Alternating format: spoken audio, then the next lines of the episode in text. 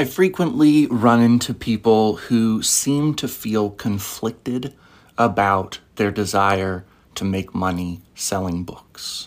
And so this podcast has always existed to push back on the idea that there's something wrong with being a profitable author who makes a living selling our work. Well, today I really am excited to bring you a conversation with guest Heather Kindt. That's kind with a T, or as I like to say, kind to a T. No, I've never said that before. Uh, at any rate, this is a, a, phenomenal conversation that really does touch on the idea that the activities that we do surrounding our books uh, should be profitable. We should think about the things that we're doing and how we can make money doing them. Heather goes to a lot of conventions to sell her books, and this has been a topic of great interest to me lately. In fact, I just finished out a library event this past Wednesday, and it was a riotous good time. I promised that there would be no reading there. I did a little Q&A. We served some tasty snacks. Uh, I sold $80 worth of books. So it was overall, I think, a victory for a small town library event. But I actually wish, in retrospect, that I had done a little bit of reading because pretty much everybody who showed up had never read the book before. I assumed I was going to be speaking with people who had read the book, but the book club that did read it didn't show up. And maybe that means they didn't love it. I don't know. I have these fears late at night and early in the morning and throughout the day. So, pretty much always that my books are crap. And uh, it doesn't take much to get me spinning and cycling on that fear if I'm not careful. So, if you're like me, well, hey, I understand how it feels. The exciting thing is, though, is that these events so far have all been a step in the right direction. I'm starting to learn how to do my book pitch better. I'm starting to learn how to recognize when somebody might be my ideal customer. Um, though I pretty much talk to everybody who who comes by if I'm at an event, uh, and I try to really make a connection with anybody in the audience as long as it's in a manageable size. Um, but I love some of the tips and tricks that Heather will give throughout this interview make sure you listen all the way to the end because we get into some really good uh, implications of what might happen if you are showing up to in person book selling events. It's something you shouldn't miss out on, and it's something I wish I would have started a lot sooner. So, without any further ado, please enjoy my interview with Heather Kindt. This is TRBM Ammo Edition if you're a published author and want to make a living writing books and selling them to avid readers, you've come to the right place. There's simply no program that's more successful at driving readers towards the books you've written. So the only thing you have to worry about is writing a great book. And the system with an ammo takes care of the rest. Thanks for listening to this conversation. I live in a small um, community of about 800 people. Um, oh, half hour. Oh yeah, are you small yeah. small town too? Yes. Okay, all right. Uh, do you like it? Have you? What state are you in? Nebraska. I am. I'm smack dab in the middle of things. How about you? Colorado.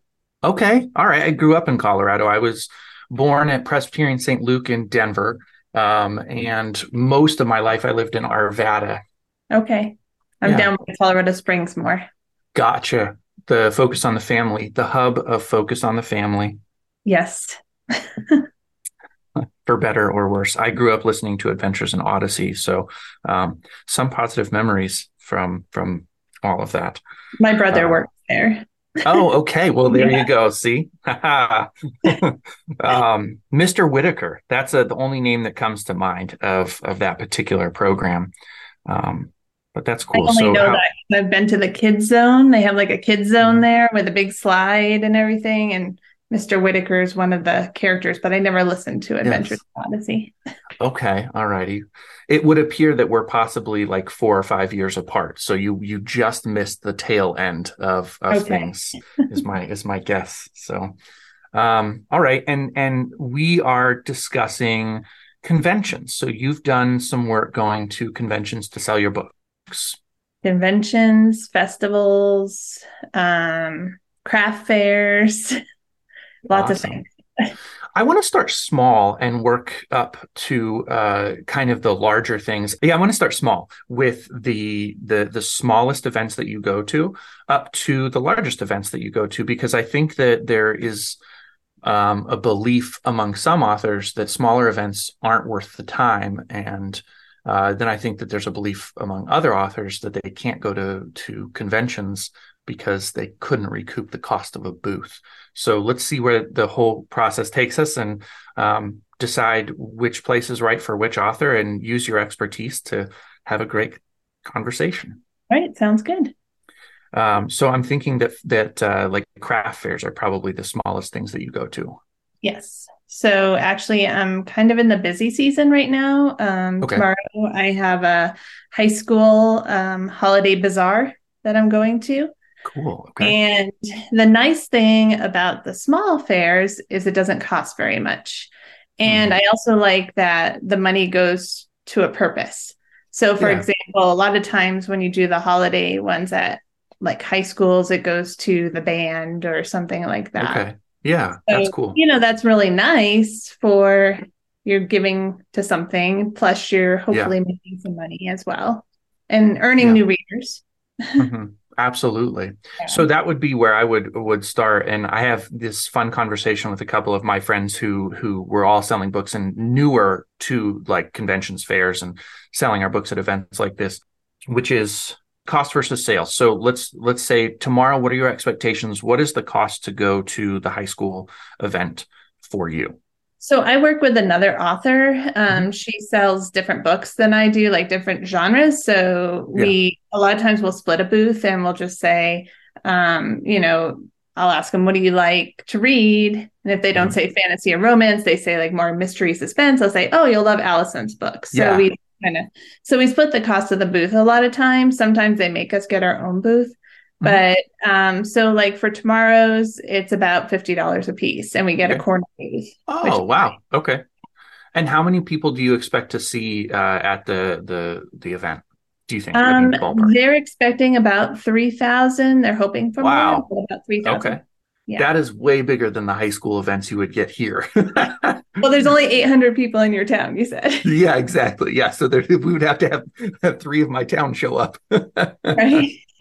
oh, that's great. Okay. So you're going to have about 3,000 people show up. Uh, and then how many books is a successful event for you? What, what is, what do you need to sell at that kind of an event to feel like, okay, that was worth it? Is it break even? Do you need to have a profit? Um, do you feel like those readers will eventually buy more of your books? And so if you take a small loss, it's not a big deal. How do you factor in the math? Um, normally, I like to make a profit just because I'm a teacher during the week, so I'm giving Yeah. up my weekend to do this. Absolutely. and you know it's also giving up some of my writing time Yeah. and so um i've had two events so far this fall three events two of them i say were okay Mhm. um and i made about minus the cost of the books minus the cost and you have to Mhm. minus these things out of this Right. the cost of the table you know around $200 i didn't feel like those were successful Okay. uh, so just because my time, you know, put into it, plus lugging the books. Um, I've been trying to do more Colorado based things so that Mhm. I have a place to stay and I don't Yeah. have to pay for hotel overhead as well. yeah. Uh, then I had one last weekend, had a lot fewer people. It was interesting. It was called the Harry Potter Festival. Mm, And I actually made over $300 at that one. So I felt like that was a little more successful. With, Yeah. And plus, I talked to a lot of people because there was fewer people. People came up to me and had conversations, which was Yeah. really nice.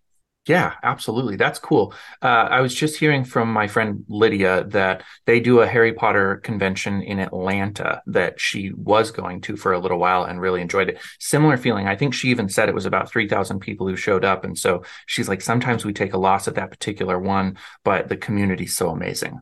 Mhm. Yeah. And a lot of the people who go to that are readers. Yeah. If you go to a craft fair, it's hit or miss. It depends. And Mhm. sometimes when there are readers, they get excited to see books. Yeah. oh, it's not something crocheted or knitted or Right. candles. It's it's books, and they Yeah. get it. I've been thinking lately, and so tell me, tell me if this is off base, just because I am the kind of person I have the entrepreneurial gene or spirit, whatever it might be. And so immediately when I see something, I always try to think, what other things can I do with this? You say that you're going to this event with another author friend, and I bet that's a common thing for you. I've been wondering, would it work if you found someone else who went to conventions and fairs and different events like this who didn't actually write like somebody who did crochet or somebody who did paintings or something. And so you're you can still get into artist alley but you're not necessarily competing with them to be like oh you stop here to get books. You know now you have to choose whose books you get. Um, is that have you ever thought about that or am i overthinking it? No i think that's an awesome idea. Um, so i have actually brought some of my nieces. She does um, 3d printing like mm-hmm. dragons and things Cool. So I brought those to Fan Expo last year. So it was kind of neat to have something different on the table that might draw mm-hmm. people in. Um, and then my my co-author, she does crochet little animals and things that mm-hmm. like dragons and stuff that go along yeah. with her books. And mm-hmm. so that kind of draws people in as well. So I think that would be a really good idea yeah you you you have maybe a synergy if if the things kind of feel similar so people come over and look at both things they might buy from both of you whereas i could see having multiple authors at one booth it does become very much of an either or. Um, and then i say that i'm try to pride myself on always embracing abundance. There's more than enough readers for all of us. And we also find that people think we're selling other people's books Yes. Because I have 14 books and Allison has eight books. So it's mm. a lot of books there. So they think they're, yeah. and then all of a sudden they're like, it dawns on them and they're, oh, you're the authors? yeah, exactly. They're like wholesaling other people's books or something. yeah. Boy, that yeah. would be a tough road. I'm I'm I'm here to tell you, I have a, a spot in my heart for every bookmobile out there, but that's right. essentially what you'd be. And uh, boy, oh boy, that would be a lot of work. it would. so all right. So with 14 books that that leads into i want to try to keep this structured. I'm not a structured thinker unfortunately. With 14 books was there a point where you thought i have enough titles that uh, events are, are going to be a good fit for me and what would you say to somebody who's never done an, uh, an event before is thinking about it and and like how many books do they want to have out before they sh- show up? Uh i think the more you have in series really helps. Yeah um, so my the the person I sell with, she doesn't have a lot of series. She has one book that has a like a book that can go with it. Mm-hmm. And then she has like a three book sci-fi series that's young adult, but she doesn't really have a lot of series. So I tend to sell more just because I have a four book series and then I have two three book series. Mm-hmm. And two of my series are connected. And so sometimes they buy both series. And that yeah. really helps. What is author marketing mastery through optimization, you ask? I'm going to tell you. It's the best way for us authors to make a living selling our books. Are you tired of hearing gurus tell you your book is only good enough to be a lead magnet for services? Are you tired of feeling like you have to be a slave to social media and then frustrated when that time doesn't actually help you sell books? I was too, until I found Ammo. Ammo is the only program that reliably produces results. And it works for anyone. Is it hard work? You bet. Do you have to overcome some of your own prejudices to make ammo work for you? Absolutely. But rather than being another program that rah rah shish baz tries to get you emotionally excited only to offer unclear methods, Ammo shows you how to design profitable ads step by step through a unique, never before tested formula. The founder Steve Piper is a data loving, formula driven author who escaped the kingdom of Amazon to build a platform for himself where he sold directly to his readers and built a loyal following. With Ammo, you know who's reading your books, how to contact them, and what they want to read next. If you've always been frustrated with Amazon's wall of mystery, of not knowing who's reading your books, of losing 50 to 70% of the hard earned money you make through book sales, Ammo solves all of those problems by putting you in the driver's seat and showing you how to fulfill your books directly to your readerships. Click the link in the show notes to learn more. Calling all self published authors. If you live in the United States and you've always wanted to see your books in bookstores, this may be the most important ad you'll hear in 2023. Listen carefully. No matter where you are in your publishing journey, it's not too early to position yourself to pursue brick and mortar bookstore distribution. But if you're a self published author, you've probably heard getting your books in stores is next to impossible. That's no longer the case. For just $5, you'll receive a lifetime membership to the Self Published Author Co op.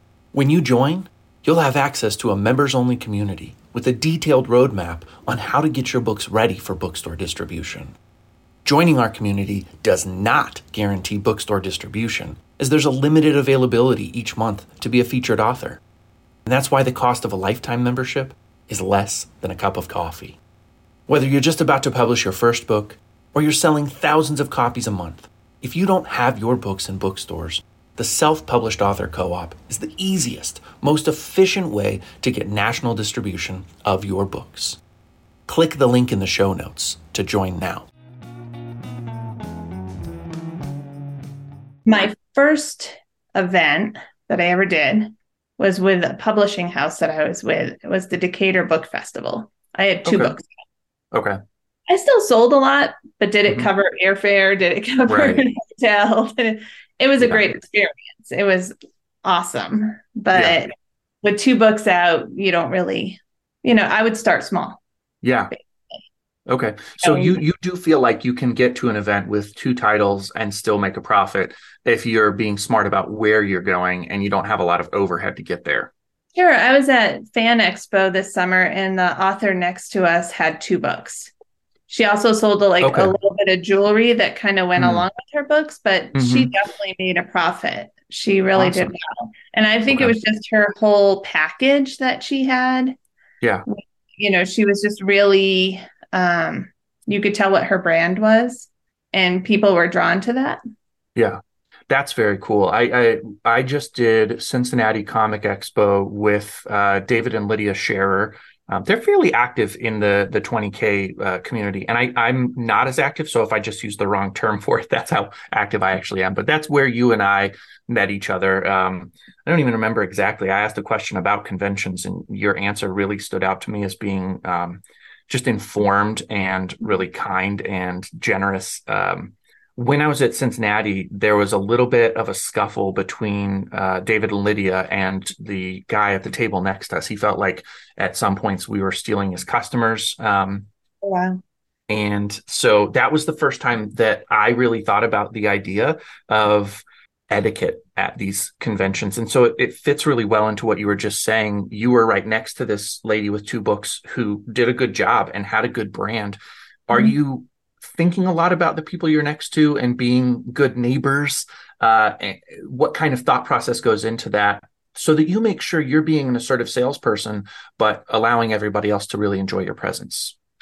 Uh, it generally comes up mostly at bigger conventions. Like I said, at the Yeah. craft fairs, a lot of times we're the only books there, and, Yeah. or we're separated from the other people with books. And so, yes, we are thinking about that. You know, I I don't try to grab customers from the people next to me. Yeah, You know, and I don't and think we did either, but uh, you know, yeah, Usually, they're coming down the lane and they'll look at everybody's books if they're Yeah. really interested in books.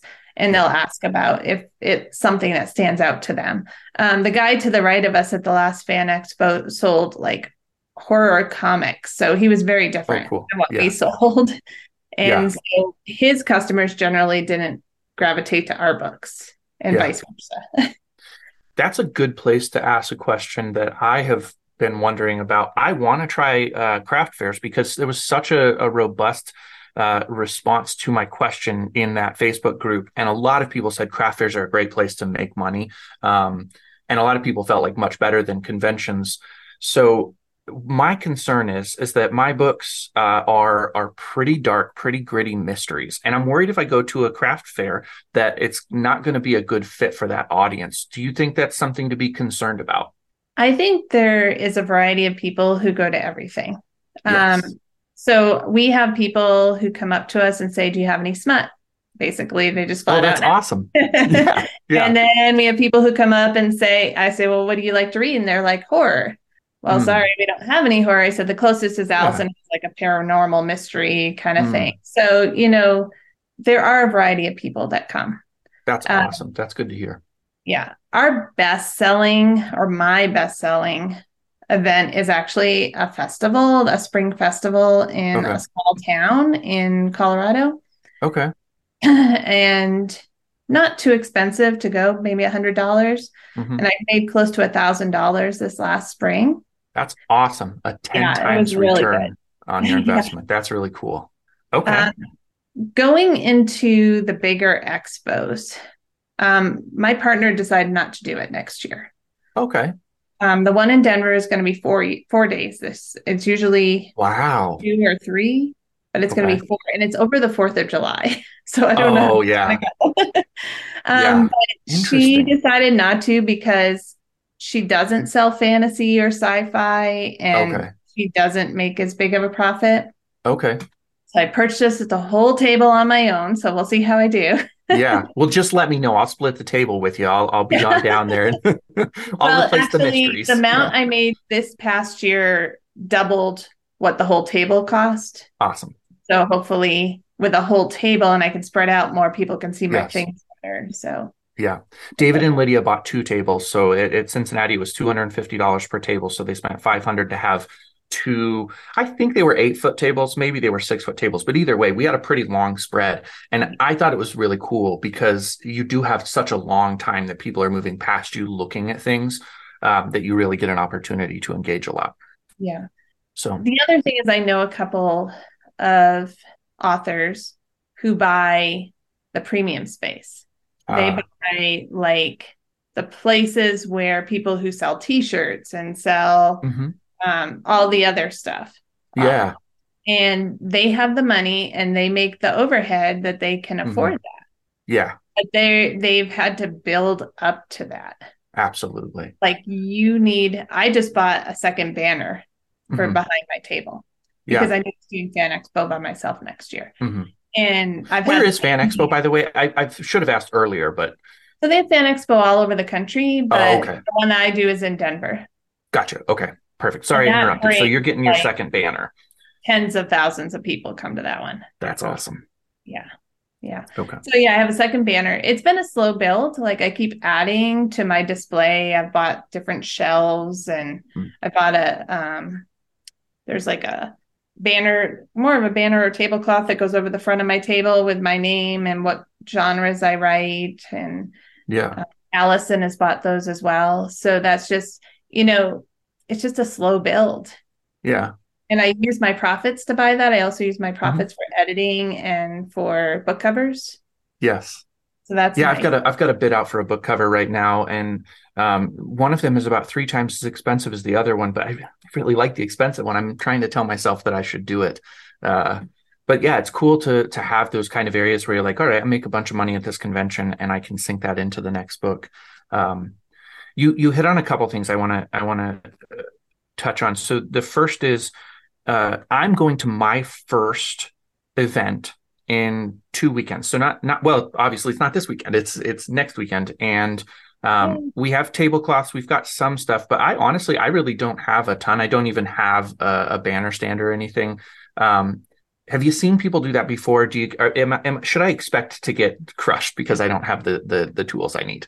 So I did the it's called the SoCo Comic Con in Pueblo, Colorado, a few weekends ago, and there were a couple authors there. They just had a table, their Yeah. tablecloth, and their books on book stands at their table. hmm I mean, they said they did okay.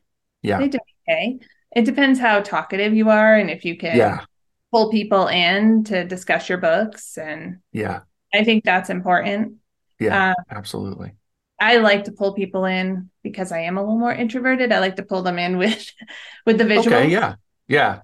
That makes sense. And then I start a conversation when they come in. Mhm. Sometimes I'll, when people are passing, I'm like, and they look like they're interested. I'll say, "Oh, what do you like to read?" Sure. Try to pull them in. Yeah, absolutely. The other Um, thing I think is important to have are like I use Vistaprint to get like postcards Okay. with Yep. my books on them, and I have one for each series. Then they Okay. there's a QR code on the back, so they can go directly to my page mhm. to order Brilliant. the book. And that way I get some online sales after the event as well. Mm-hmm. Do you notice a bump after an event in sales typically? Yeah. That's great. That's great. Okay. I um I use Facebook to advertise my it's it's largely my ebooks. Um and I've been I've been quite successful, especially of late. Uh, but it's really funny. Everybody I hear from when you're talking about direct sales says you really have to get to a certain amount of advertising dollars before you see cross traffic effects on on Amazon. And so I can say for sure I don't really see any cross traffic uh, on Amazon yet. I'm spending right now just over fifty dollars a day uh, on Facebook and recouping that plus some almost every day. But yeah, that that anytime you can get cross sales from an event, that's a really great thing. That that's like doubling your money, kind of. Right. Exactly. I so. think that that it's really important to have those cards because some people don't like to read physical books, and some yeah people like audiobooks. They'll ask me about audiobooks as well. Have you produced all of your books in audio? Nope. Okay. All right. Just Is one of something... my theories that my when I had it under the publisher, they produced oh. that for me. I gotcha. Okay. It's expensive. It's really yes, absolutely. Yeah. I'm running a Kickstarter right now for the third book in my series, um, and I've already got the the audiobook scheduled to be produced. But yeah, it's four thousand dollars to to do the title with the the lady I'm working with. She's a vision. I mean, nobody else could be the voice of the character, but that's awesome. Yeah, absolutely. It is hard to look at that though and just be like, okay, I know I'm going to recover this and much, much more when you when you pay a bill of that size. I mean, you can get a used car for four grand. exactly. so, uh, okay, so so we've talked about you're going to the high school event. You're expecting to see three thousand people. I have a good idea of what your setup is. You like to share tables, but you're in a position where maybe now you might be doing more tables by yourself. Um, what's your radius? Let's let's go there before we get to the big events. How far out will you travel to go to an event? And what are the kind of checklist items that you say i'm not going to go to the event unless okay. So when i first started like i said i went to georgia. Mm-hmm. yeah. And in colorado. I've been to we went to um, albuquerque comic-con. Awesome. Um, we did that for two years. We did it the year before COVID, like right before COVID started. And then we did it another time, but we found like the overhead is too much, just driving all the way down there, getting a hotel. Sure. Um, so right now we've kind of centered ourselves on our home state and just yeah. finding events here. You have such a big population in Colorado at this point. You're not going to run out of readers anytime soon. I so. Denver is usually where we'll go to as an aside, do you enjoy Denver? Do I enjoy it? Like yeah, doing yeah, it's a place to go. Yeah, I do. Yeah, yeah, I like I like Denver a lot. I it's probably the one thing I miss about living in Colorado is visiting Denver. It's a good city. Um, there's my kids really are in college now in Fort Collins, mm-hmm. so we'll go through Denver oh, quite yeah. a bit. Yeah. Yep. Okay. My parents, uh, my my dad and his wife live in in um, Loveland. Okay. So, really close. It, yeah, very close to Fort Collins. Yeah, it's a good area too. But there's there's just a good feel about uh, Denver as a city. It's probably changed a lot since I lived there, but I always enjoyed it. Um, oh, and this is not about conventions, but did you hear that the tattered cover is filed bankruptcy? I did. Yeah. They're closing the store in Colorado Springs. Oh, yeah. I have yeah. so many good memories. My mom would take me there uh, and we would browse around the the books and she would sit us down on one of the they always had these just really great co- cozy comfy armchairs. She would sit us down. She would read the Beatrix Potter books or uh, there's so this sad cat. It's awful. holding those yeah. small bookstores you know mm-hmm. when you think about yeah. it. Absolutely. They're but, such a, a know, staple in denver. that's amazon and the internet you know it's mm-hmm. taken over the world. It is. It is Uh, so you're staying local to Colorado to try to cover the overhead. Um, when you go to a larger event, what are the things that you think about in terms of? Uh, well, let's do some practical questions too. How early do you have to apply for these things? Do you have to have like a really standout application to get accepted, or is it first come first serve? What what what's the back end of the process look like for those events? So it really depends on the event. So, yeah. um, like when I do Fan Expo, they give you the opportunity to sign up for the next year right then, mm-hmm. just so that you get okay. Um, mm-hmm. I don't remember how early we signed up for it the first time and got accepted. Um, they do have an Mhm. artist alley. So that is Yeah. if you are an author, you're considered an artist. So you have a cheaper, you can get a cheaper table in that Mhm. area. Um, Okay. And then with the craft fairs, like I said, it really depends. Some people are begging for vendors, and other people are you you have to go through a vetting hmm thing. Um, there was one high school that rejected us because they said Really? they said we only want handmade things, and they don't consider us crafting our words handmade. so, um, anyway. You're like, what am I doing with my fingers? I know exactly. Um, but then another, there's a big, pretty big event called the um, Cheyenne Mountain Craft Fair that we're doing um, in December. And we had to apply like in the summertime for that one because they Okay. have a lot of people who want to get into that one. so Um, it really depends on the size. Uh, it how- really how did. early. It really does, Okay. and how established they are because there are some really established events out there. Yeah dumb question. What is what's the do you have to pay like right when you apply? So in in the example of Fan Expo, uh, when they say you can sign up right now, do you actually have to pay them to Yes. get your booth, or is okay? Which so is that nice. could It's already paid for now. I just paid Yeah. for, for my earnings from the event. yeah so exactly, paid and that is nice. Yeah. Um, only one event that I've been to, uh, the one I did last weekend, they said pay when you come. Okay. Okay. And then the other thing you have to think about is taxes and having a um a special event license. Oh, okay. So Colorado Special has- event license. So Yeah. does it depend on the state then? Maybe. maybe Colorado has a special events license, and so you go online after you do the event and you pay your taxes that way. oh, But then oh. some cities and places say, well, you have to pay us separately, then you pay through that. Wow. Other places will say, we'll just take the money from Colorado and you pay it. Yeah. Some people will just come along and be like, "Hey, do you want me to, you know, take your money right now?" And you're like, "Okay, I guess so." And they make it difficult. It's like, I don't Mhm. even understand how to pay this. Wow. I Yeah. didn't know about that. So I'm gonna have to do some more research because I, I imagine that you don't necessarily know if that's everywhere you go. I didn't hear anything about that from the last one that I did, so I'm assuming that it must be place to place. Oh, I always right. thought at first that you just pay it on your taxes at the end of the year. like I would just count it up and, Yeah. and now I've learned. yeah. Um, like the one that I do in Cañon City, they collect the taxes right there. Okay. which I love because then Yeah. you just do it. You know, you just fill out the paperwork and pay it instead of having to figure out all the online systems. Yeah. So I can neither confirm nor deny this, but I may know people who who who when they accept cash sales don't charge tax because they don't plan to pay tax. Um, I was a, a server when I was young, and I never I never paid taxes on my cash tips, so I can I can understand the thought process there. Um, And they technically don't know how much you made. Right. yeah, absolutely. They- I mean, That's an- okay. organizers don't say, okay, how much did you made? We're going to report it to the state. They don't ask you that. Yes. Yeah, that is really interesting. I, I want to do a lot more research on that because those are the kind of sneaky gotchas that can depend, you know, or, or determine whether you're going to be profitable doing something or or lose money. And so, you know, like I said, for me at this point in my life, with the size of readership I have, I'll pretty much go anywhere if I if I'm cons- convinced I can break even. Um, Right. So Yeah. Yeah. But you have to take into account all those things like hotel, food, you know, airfare, whatever. Yep.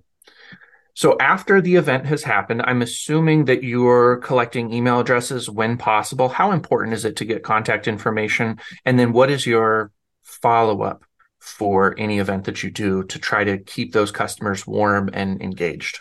Very good question. That's something I should be doing. Okay. I know I could have a, a sign up email sign up list. I have had in the past like pictures of some of my um, books that I give away with QR Mhm. codes on it. Um, so one of my series, I have a, a prequel novella. Mhm. And so I had the QR code right there and they can click it and then they can order that and I'll get their email that way. But I haven't Yeah. done a lot of follow up. I think that's a good idea. I like that. You know, it's something I'm trying to get better at. So what I do right now is because I have a limited number of titles, um, I pre-sell two of them to start with. So if you buy my ebook package, you get the first two books. The third will be out in a, a matter of weeks now. Um, but you so you buy four, two of them are pre-release. And because of that, I've never really focused on that follow-up email because uh, like I don't have anything else to sell you. Right. I think I should have been doing it differently because what I do see is that a number of people are literally buying on impulse. So they see my ad, they click my ad, they scroll, they identify like this looks like my kind of book. They buy it. They continue to scroll on Facebook for a certain amount of time. And by the time they're done, they move on to something else. And those books will sit in their inbox unread. And so it makes so much sense to follow up and be like, hey, uh, wanted to check and make sure you were able to download your books okay. If not, use this, get them downloaded. Um, and and and really like engaging. I think in a helpful way to serve them, but also so that they keep thinking about you. Uh, I need to do better on that. Do so you using, have? You're using pixels then, right? Yes, I do use a pixel. Yep, and I do capture their their contact information. I use a Shopify store, so um, I capture their information there as well. Um, and it's it's really efficient and it's quick. When you can spend advertising money, you can build a readership pretty quickly, fairly passively. Um, the learning curve is is horrible though when you're losing money and you're watching the money just go away it's it's oh, like panic can set in in such a real way but once you get it stabilized it's very nice huh. so yeah i've thought about moving to my own online store yeah I'm working on a new series now, and I was thinking of experimenting with that one to go wide because yeah. I haven't gone wide yet. Okay. Yeah. Uh, it's it's more of a fantasy fantasy series. Um, my romance series, I think romance really does well on Kindle Unlimited. Mm-hmm. So, but I was thinking of trying to move that that direction. Yeah, absolutely. Goes, but I know there's a lot of learning curve to it, like you said. there there is a lot of learning curve yeah so it's um it's it's definitely worth it i would highly recommend uh, going direct there are some nice things about it once you get going. I, let, let me say two things, and we're really talking about you and festivals, so I'll get back there. But there are two things to keep in mind: is that a lot of the sales pitch for being a direct sales author is that you keep 90 to 97% of your profits um, because you know there's no amazon taking their their bite out of it um, but the reality is just like you said with the taxes I pay BookFunnel a certain amount of money to have uh, the kind of subscription where I can get emails there and have multiple titles and all kinds of different stuff. Uh, I pay Shopify every month to have a store hosted there. I pay Facebook a ton of money in ads. And so when you think about all of the different things that come along with this, um, I think the truth is about this is that you own your audience. That's the real win is that you own your audience. Going through Amazon, you don't have any clue who bought your book and it's very difficult to capture that information. Amazon has intentionally made it as vague and unclear as possible. So that makes sense. you know how many events do you go to a year? Uh, and is it something that you want to scale up to the point where you would leave teaching or is teaching part of your your passion? I would say about 10 events a year right now. Uh i would love if i could make enough money on yeah. my books. I, have been teaching yeah. for 27 years. So wow. It gets tiring. yeah, absolutely. Yeah. I probably have about, I don't know, six years left in okay. teaching. My husband's 11 years older than me. And so he's hoping to retire pretty quick here. And he's also a teacher. Yeah. And um, I don't want to have him going off doing fun stuff and I'm still working. yeah, absolutely. Well, the good news is I think it's really possible, especially with 14 titles. I think that you're positioned. Um, I wouldn't be surprised if you could make that transition within the the next year, especially if you are thinking about dabbling in in um, direct sales, you might be able to make that leap. And then what you do is you and your husband just start traveling around in your RV and hitting conventions on the way. Then all of your gas money is taxable. You know, you can just do a write off on it. All of your well, the thing is, he's a photographer, so he can do is sell his photography at conventions and exactly. yes, exactly. Tell him he needs to quit his job today and uh, Christmas break, you're going to come down with a mysterious illness and, and, just not be able to come back to school. So sorry, kids. Sorry, but my kids are in college. I can't do that right now. ah, there you go. Yeah, here you go. Yeah. No, I think about it a lot. Um, I would love to right now just get on the road and go to every convention I could find. But yeah, I've got a, a 11, 10, and an eight year old. So it doesn't work too well. It doesn't work too well. No, you got to pick and be choose. awesome. Yeah, it would be. I love this thing. Uh, you've been writing for for quite a while, so one thing I think is important is in the beginning you made it abundantly clear that making money is of value to you. There are a lot of authors out there, and I don't know their reasons behind it, who say, uh, "If I just you know, if, if one person loves my book, then I'll be happy. If one person feels like the book changed their life or moved them deeply, then it's a job well done." How would you respond to that that idea? I think they're lying. yeah, so do I. Honestly. Yeah. I mean, I love when when readers reach out to me and tell me Yes. how much they love the, my books. They want to hear the next one. They want, you know, I love that, you know, Yeah. but I and that is important to me as well. Mhm. But if this is my passion and I want to do this full time, I have to make a living off of it as well. Yeah, I mean, absolutely. right now I, I I haven't been doing well this fall, but normally I write about 500 words a night, Okay. And 1,000 to 2,000 on the weekends if I don't have Oh, something. that's great. Like this weekend, I won't be doing that because I Yeah, exactly. You'll Yeah. an event. Yeah. Yeah. Yep. I do. Uh, so that means I I release probably about three books a year. mhm. That's great. That's fantastic. Yeah. That's great because uh, when you do the math on that, that is seems really achievable. Um, well, I have the summer too. Oh, that's true. Okay, so you can kind of a little bit more. pump up the yeah that makes sense that makes sense. This last week i've been working on a, a project uh, that has kept me away from writing quite as much. And i mean i've just been putting in stupid hours. I don't really like to have my identity tied up in hard work or anything but i actually do enjoy hard work. So there there are seasons where i can really get into workaholic mode. I've been writing late at night to make sure i'm getting my words in. Um, but yeah it's it it feels good to know that you can write a certain number of titles every single year and you don't run out of stories to tell your quality doesn't suffer. There's a lot of myths around this whole profession that i think people give into. Um, do you have any formal education in writing or what what how, how did you get started? Did you decide that this was something you wanted to do and just worked at it and built the craft or what was your process like there? Pretty much. I um I remember when I was in fifth grade, my teacher identified me as a good writer. So she put me in Mm. the writers club and we yes wrote this book together as students from different schools. I still have it, so it's fun to read how lousy it is to my kids in my class. yeah Um, and so, but then I didn't really do anything with it other than, you know, I got my education degree, I got a sociology Mhm. degree, okay and got my master's degree in teaching reading. When I was doing that, it was Oh, wow. I graduated in 2008. Okay. And it was about the time when Twilight was out, mm-hmm about a little bit before that. And I was reading those after I finished my master's degree yeah and I was turning in my papers for my master's, and some weeks I was just rushed just because Mhm. I had two toddlers at home.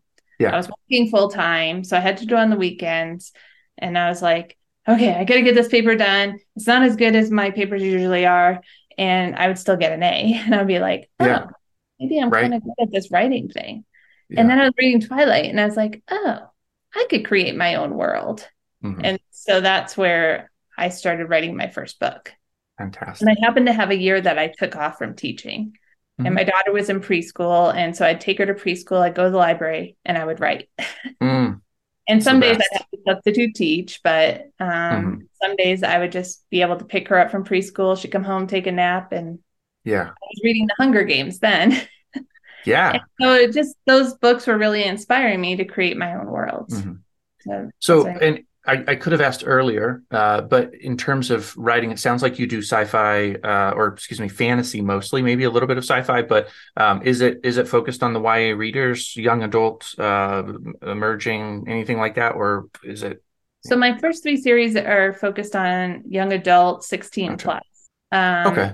Then um, I have a series of contemporary romance retellings. Oh, cool. So that the second book I actually wrote was one of those, and it won an award, and that's actually what spurred Awesome. me into writing because he, the author who put the contest out, helped me to publish that book. Yeah. And That is that's very cool. um, now it's been renamed and rebranded with the other books in that series. okay. Uh, and then Um, the book I'm working on right now is more of an adult fantasy, like cool. young adult fantasy. Yeah. Okay. Do Not like a... teenage, but Sure. You know yeah. what I, I think, um, and and you had mentioned the Harry Potter convention, but Harry Potter is this amazing thing that I think shows a lot of us uh, authors, readers, people who enjoy great stories that something that might be labeled YA really transcends anything. It's mm-hmm. it's ultimately all it comes down to is the age of your hero. If your hero is a young adult, then it's probably going to be marketed as YA. Um, and I love the scene in the the movie. I don't remember if it's in the book, and I should because I've read all of the books multiple times. But when um, Ron's mom says "you bitch," I think that that is a really fantastic moment where it does transcend what what Harry Potter had been to that moment, and says like, "Hey, there's going to be a little bit of edge to this, and a little bit of grit and darkness." And I thought that was really. And kids um, grew up with it. You know, it starts. Exactly you know with yeah. what is he a 13 11 year old harry and mm-hmm. and they grow up with it and the kid yeah. the kids mature and you're probably maturing as a reader as you're reading it yeah absolutely she did a great job with that i just stephen king posted yesterday that her new book um, i don't remember but it's from the the Robert Galbraith. Her writing is Robert Galbraith is really really good apparently. So um, I'm going to try to get my hands on it. I've not read any of her adult work. Have you, by any chance? I know this has nothing to do with. I have not. In fact, okay. I bought one of Stephenie Meyer's other books mm. called I don't know the patient or something. I don't know remember what it's called. Yeah, I have it on my bookshelf, but I still haven't read it. Yeah, I read her other one. There was like can't remember the name of that one either. She had another one that came out after Twilight that I read, and there was yeah. a movie for it too. We don't talk about it as often, but it, it probably is true for for a lot of authors as well. Like J.K. Rowling, I think had an incredibly difficult time breaking out of Harry Potter. I think that the the orbit for that book is so strong. People would just wish she'd keep writing it. Um, and I, I, imagine the same is true for I don't remember the author's name for the Hunger Games, but um, and Twilight as well. Yes. Yeah, I'm sure it would be hard, like if you have a breakout like that. Yeah. For people to identify you with something else. Yeah. Curious, uh, and then we can start moving toward wrapping up. When okay. you sign up for uh, any kind of craft event, fair, what do you do inside of the event? Do you really make a concerted effort to meet other people, walk the aisles at any point, uh, trade business cards, build relationships, or do you really stick to your booth um, yeah, what's what's your idea behind that? Terrible way to ask a question. It really depends on the event. Like mm-hmm. if it's more where there's more authors, I probably would walk around more. Um, yeah. I think if it's a craft fair, I might be tended to spend my money that I'm making, and I and I don't really want to do that because yeah. this is a business venture for me. You know, mm-hmm. Um, Allison tends to do that more. She'll mm. say, "I'm going to go for a walk and look around the other booths," and I'll, okay, I'll hold down the fort, you know. Yeah. And, um, but other vendors come to me and yeah. they talk to me about things, and they'll maybe take a card. And mm-hmm. but if it's more, you know, like leaning towards books, I might tend to do that more so they meet yeah. other people and network. Absolutely. Yeah. yeah, exactly. It's it's um this is a, a, newer idea to me, but I've been thinking when I go to the book fair this coming weekend, um, I really want to make sure that I do get around. And I don't have business cards at this point, but I was thinking maybe I can put a rush on some business cards and meet some of those people. Um, because what I'm noticing is I run into a lot of more serious authors like yourself who naturally start to surface by the way that they engage with the world. And I have to imagine if you're taking the time to go to a book fair, uh, any kind of expo, convention, you're pretty serious about what you're doing. And those are the people that we want to have relationships with. I don't know what comes of it, but I think having those connections and people knowing each other and seeing each other out in the world matters. Um, and I am coming from a place where when I was first writing, I was so saturated in desperation to be va- validated and recognized. And so, like, every time that I would meet somebody, I was really in this horrible mindset of like, what can they do for me? Mm-hmm. And it's horrible. So I want to I want to change that. And I think if you're at a book fair, you don't think that at all about somebody. You just say like, "Hey, we're on this journey together, and you take it seriously. So I want to make sure that we're we're going in it together." I also like to walk around and see how they're doing things differently than yes. me. Oh, Like I have little lights on my table now because I saw someone else put little lights and I think, oh, Mhm. that's cool, you know, or there's this one guy, he does like these cool maps. He only has one book out, but he like sells his maps of his book. Yeah. I mean, it's just really neat things that he does. Um, two cool stories that I have real quick. Yeah, please. One was the Decatur Book Festival. A woman came up to me with her daughter and she's like, "Yeah, I'm shooting a TV show here in in Atlanta and my daughter wanted to come over and see the book fair." And she was looking at one of my books and she seemed really interested in it. Um, nothing ever became of it, but she told me that she was she was from Los Angeles and she was a television producer basically. And so Hmm. she was interested Wow. and she this looks really interesting. So she bought one of my books. Nothing came of it, but who knows? you know. Oh, that's awesome though. That feels the so other good. one, the other one was at the Southern Colorado um uh, Comic Con. Mhm. There was this guy came up to me and he was looking at one of my books is um, a Belle retelling Beauty and the Beast. And Oh, he was okay. looking at it. He goes, Oh, is this Beauty and the Beast? I said, Yeah. And he goes, he points to his hat and he goes, I was Chip. And I was like, Oh, like in a play or something. Yeah. And, you know. So we're talking a little bit more. And I said, So what play were you? And he goes, No, I was Chip in the original Beauty and the Beast movie. Oh, that is so cool. Yeah, he was one of the people signing autographs there, and I didn't know. Mhm. it's just like he was asking me all about my book, and Yeah. I just think that was really, you know, just those connections that you can make at those places. Yeah, absolutely. Yeah. Speaking of, so you're pretty active on the, I, I always forget the name of the group, but 20K, 50 to 20K or something. 20 books Um, to 50K, yeah. 20 books to 50K. I don't know why I can't remember the name. You're pretty active there. Uh, they have their big event in Las Vegas in just a couple weeks, right? Yep. Is that something that you would go to or have gone to, or what's your? So I've gone to two of them. I went to the Okay. two years, yeah. Okay. Um, and I actually got to go to a more intensive um, learning time with Craig Martell, who puts those on. Cool. And that was in the March after, in between the two that I went to. yeah. It was just 10 authors with Oh, Craig. wow. And he was just teaching us, and we were learning from him. It was pretty awesome. Um, so I got to know him That better. is so cool. And then, so this year, I'm actually not going to 20 books just Okay. because I have to take a whole week off of school. Yeah. Uh, so I decided to do Superstars in Colorado Springs, which is Okay. uh, three days off of school instead of Yeah. instead of five. Yeah. And um, Craig is actually going to be at that one too. Oh, so- cool. Okay. So you, you still get the opportunity to rub elbows. I've heard that that is a particularly great place to go to have uh, positive networking. Yeah, I'm I'm looking forward to it. So it'll be my first time at this one. Very cool. I have so much learning to do. There's so many things out there that I I didn't know existed. Um, so many opportunities to sell books. It is absolutely true that there's abundance.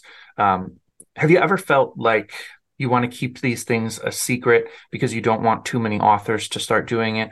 Um, is there ever a sense of like uh, an event is oversaturated with authors? Have you seen that at all? Not really. Not really. Yeah. Not the smaller events. I feel Yeah. like the fan expo, there's a lot of authors there.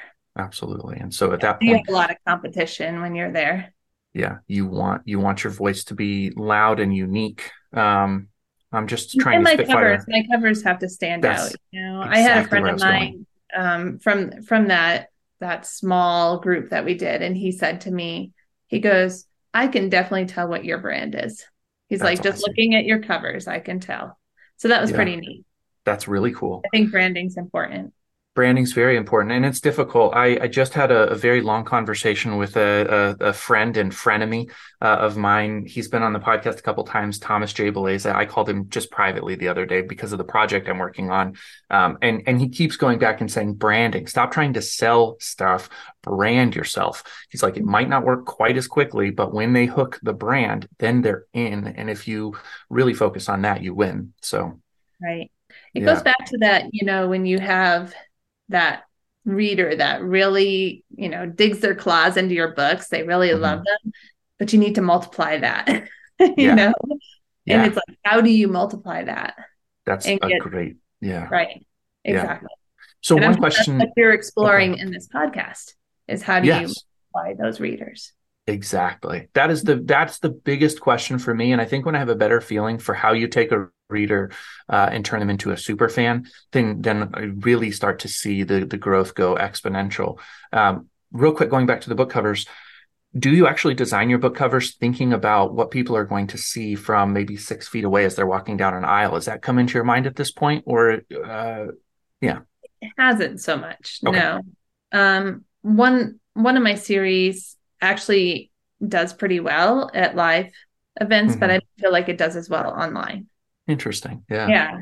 Yeah. I don't know if it's like they can't get the full scope of the cover just looking mm-hmm. at it online. You know what I mean? Yeah. Um, I have another series that does is my bestseller online. Yeah. And they sell pretty well. It it's pretty even at book conventions. Mm-hmm. Yeah. Um, one of mine sells probably the best because I have a banner for it. I okay. Yeah. People see the banner and they're like, "Oh, I want to see where that book is." yeah.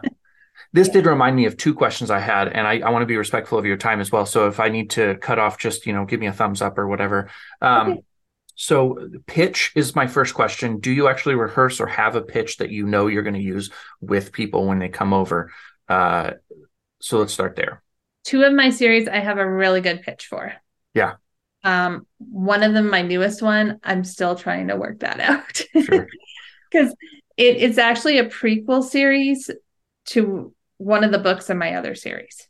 And that series I have a really good pitch for. So what I try to tell people, I'm like, oh, these three characters are in their 40s in this book, but this is when they were teenagers and they had bad blood between them. Mm-hmm. So if you want more of an emotional experience, you buy this series first. Yeah.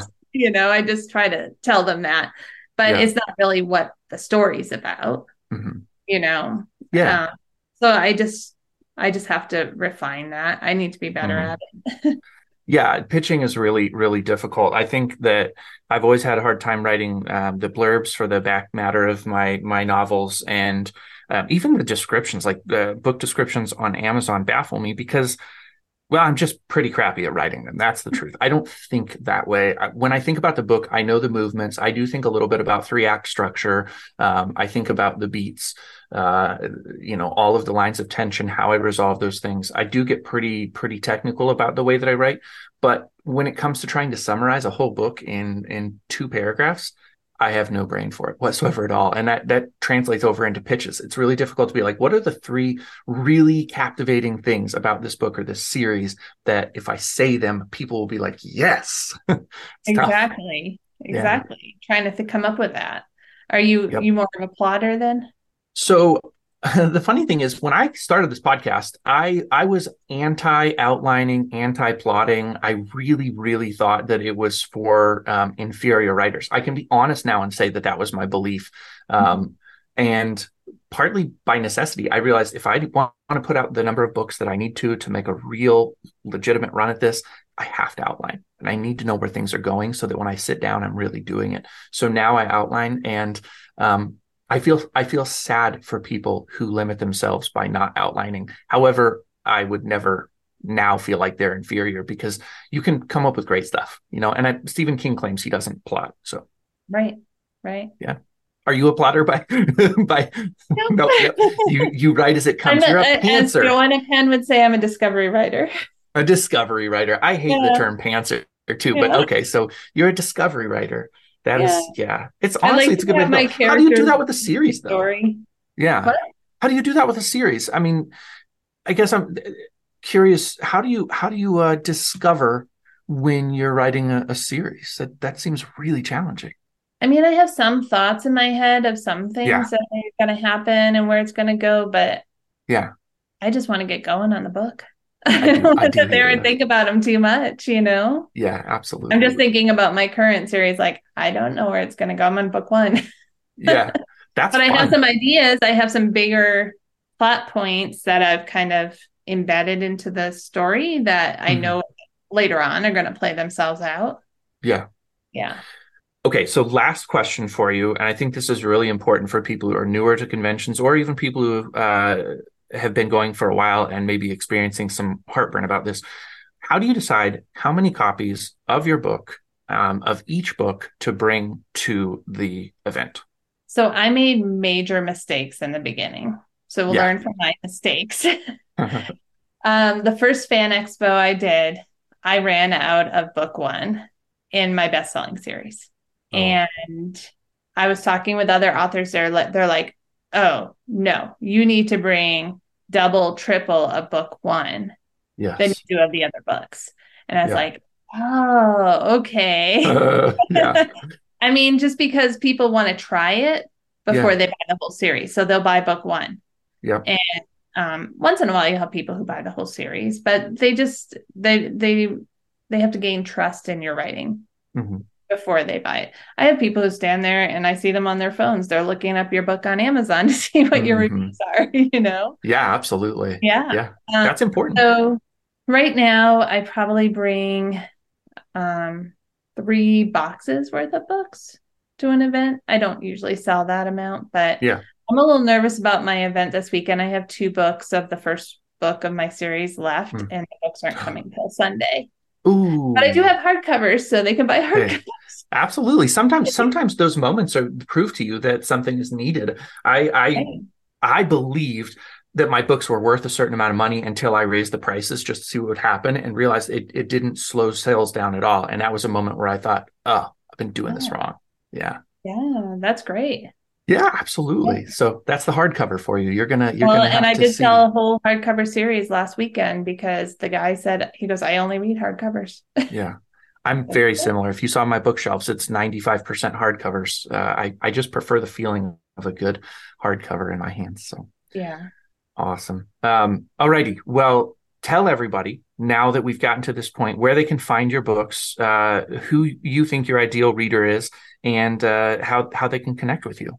Uh, so for my fantasy series, um, my ideal reader is 16 up to over 100 years old. I have people who read, probably my biggest readers of my YA are in their 30s, 40s. Yeah. Um, they just don't want, uh, some people just don't want all the smut in it, you know, that yeah. kind of thing. So yeah. they, they enjoy YA. Um, yep. My other contemporary romance are for adults, um, retelling. So if you enjoy retellings, you can find me um, on Amazon as well as heatherkindt.com. So it's K I N D T. So I tell my kids in my class it's kind with a T on the end. There um, and then um, I'm also on Facebook. I have a TikTok. I have um, Instagram. Not a big Twitter or X person, but yeah. Yeah. Yeah. Uh, Twitter is how I how I uh, created everything that I've been successful with, so I'm I'm oh, really pretty loyal to it. However, uh, it is not very good for selling books unless you are really comfortable sliding into people's DMs on the regular. So, yeah, yeah, it's it's a very interesting platform to say the least. Very good. I will have links to everything that you have. You said you're not wide right now, so I'll make sure to link to Amazon for all of your books, uh, your social media and really excited to continue to hear about how your journey goes. So thank you very much for sharing with me. I, I selfishly learned a ton just from interviewing you, and uh, for all of the the people who listened and are going to have the courage to try an event for the first time, they thank you as well.